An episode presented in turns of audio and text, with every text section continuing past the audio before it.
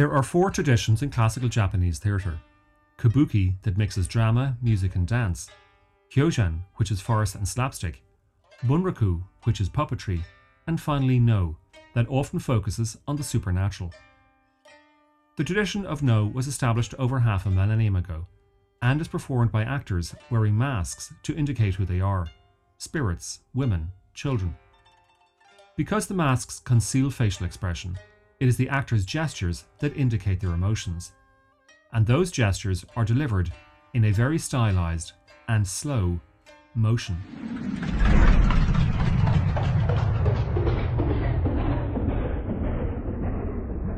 Depending on which film historian you read, slow motion was invented either in 1904, when an Austrian priest turned physicist, August Musger, modified film projectors with a mirror drum so the footage could be presented at different speeds. Or its realization came three years earlier, when British filmmaker Cecil Hepworth made a short film, The Indian Chief and the Seidlitz Powder, where the chief takes the powder in the wrong order, swells, and bursts. For the burst, Hepworth overcranked the camera so when the footage was screened, the burst appeared to happen slowly. But whether it was Musger, Hepworth, or someone else, it is worth noting the German word Musger used to describe the phenomenon Zeitlupe. Zeit means time, and Lupe means magnification. And I think that is a very useful way of recognizing what slow motion does. It magnifies, inflates, expands time. But that was back in the earliest days of cinema, and for cinema to present slow motion, a standard speed had to be established. Because the earliest film cameras required the operator to manually crank the film through the gate, there was no standardized frame rate. So, for the first few decades, the reality of cinema unfolded at subtly variable speeds. That changed in 1927 with the advent of synchronized sound. While the human eye can accept the change in speed of what it sees, the human ear is not so sympathetic. The pitch goes off. So when the jazz singer arrived, the frame rate had to be consistent to meet with smooth tones of music and the human voice. Toot toot tootsie, goodbye. Toot toot tootsie, don't cry. The little choo choo train that takes me away from you. You don't know just how sad it makes me. So it was really not until the late 1920s that slow motion could be defined and practiced. But I'm not really interested in when it was established, or by whom, or even how. I'm interested in examining the way it impacts both on the story and the audience. In other words, what does slow motion do?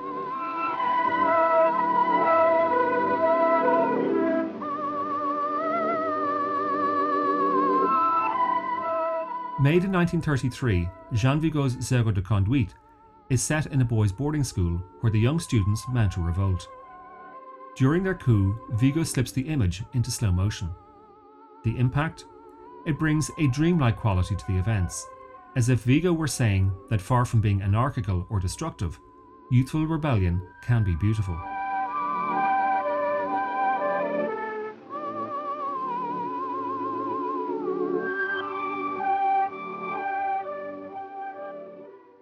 Five years later, Leni Riefenstahl's documentary Olympiad about the 1936 Olympic Games in Berlin used slow motion to accentuate the athletes' agility, durability, and prowess in their relevant sports. The impact? Very little as it happens, because Riefenstahl used it so often it became monotonous. Despite this, filmmakers now favour slow motion to capture intense violence or action. The impact? We'll return to that later, but for now, let's move forward to 1954, where Alfred Hitchcock chose to use it not for a murder or an action set piece, but rather for something romantic.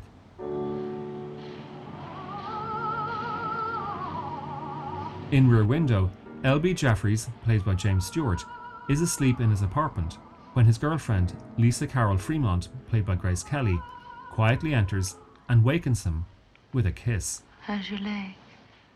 It hurts a little. And your stomach? Empty as a football. And your love life?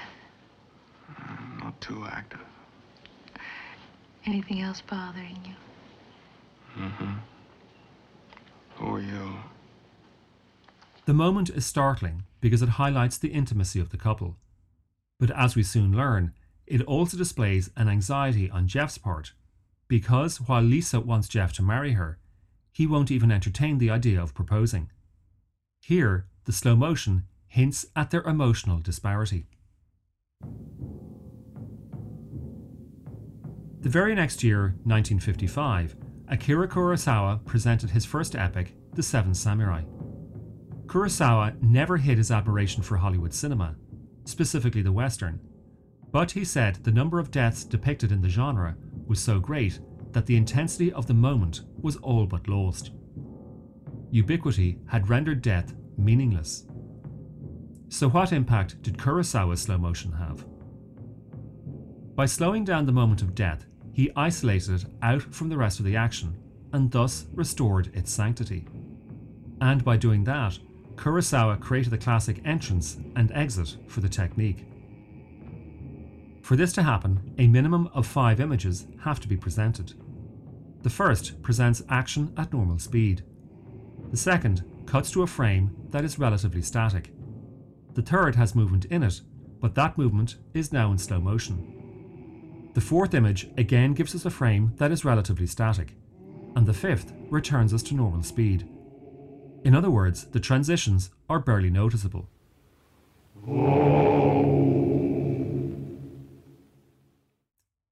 Things changed dramatically in 1967 with Arthur Penn's landmark gangster picture, Bonnie and Clyde.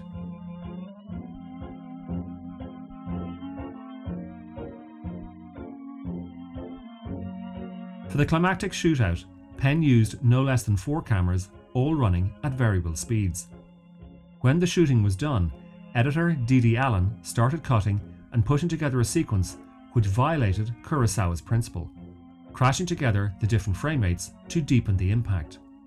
Violence erupted on screen like never before, and ruptured our perception of it.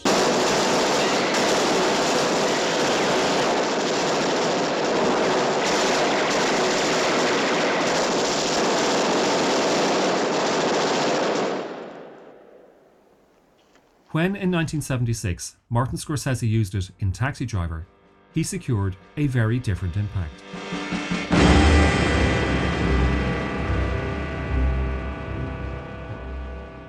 Travis Bickle, played by Robert De Niro, suffers from acute schizotypal personality disorder. And in order to convey this, Scorsese gives us several subjective shots from Travis's point of view, where the frame rate is noticeably different from that of the objective shots. In a moment that has become a near textbook sequence, we hear Travis introducing us to Betsy, played by Cybill Shepherd. I first saw her at Palantine Campaign headquarters at 63rd and Broadway. She was wearing a white dress.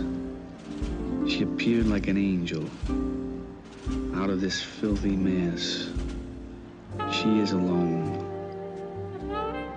They cannot touch her. It is an idealized image, and one that instantly shows Travis is in thrall of this vision. But later, Scorsese brings us deeper into Travis's disturbed view of the world when, in the diner, he looks across at the other patrons, significantly African American men, and is immediately alienated from them. The impact here is psychological. Instead of watching boys rebelling in school, athletes running a race, two lovers in an embrace, swordsmen being killed, or gangsters being shot, Scorsese was using slow motion to put us inside the head of his lead character and see the world as Travis sees it.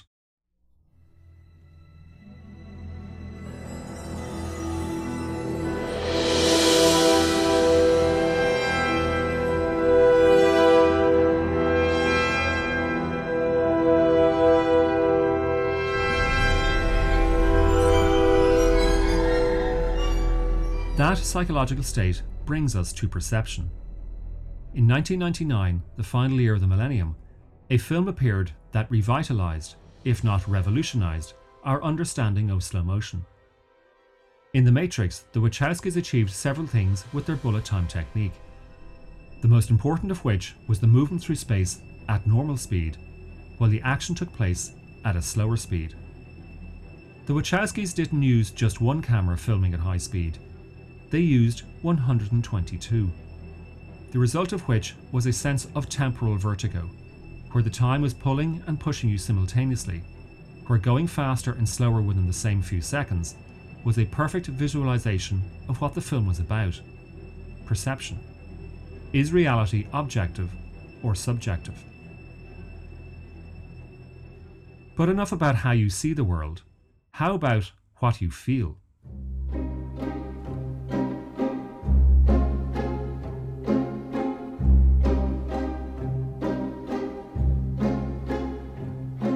Released in the year 2000, In the Mood for Love uses a lot of slow motion, and Wong Kar Wai split the subjectivity to show us the emotional state of not one, but two people. Set in 1962 Hong Kong, it opens with Chow Mo Wan, played by Tony Leung, moving into an apartment on the same day as Su Li Zhen, played by Maggie Cheung, takes up in an adjoining rental. Both married, they gradually come to suspect that their spouses are having an affair. Wong Kar Wai uses the slow motion to show us the moments Mo Wan and Li Zhen pass each other at the top of a staircase. The fact that Wong then intercuts and lingers on them as they wait alone, in slow motion, at either end of the stairs, not only traps them in time and extends that time, but also increases how lonely they feel.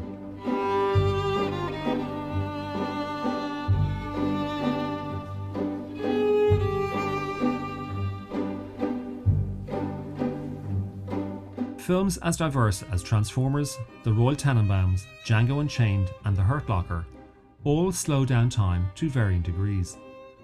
But the fact that slow motion appears so frequently in so many films shows that it is not how often it is used, but how it is used. What's the point? What's the impact?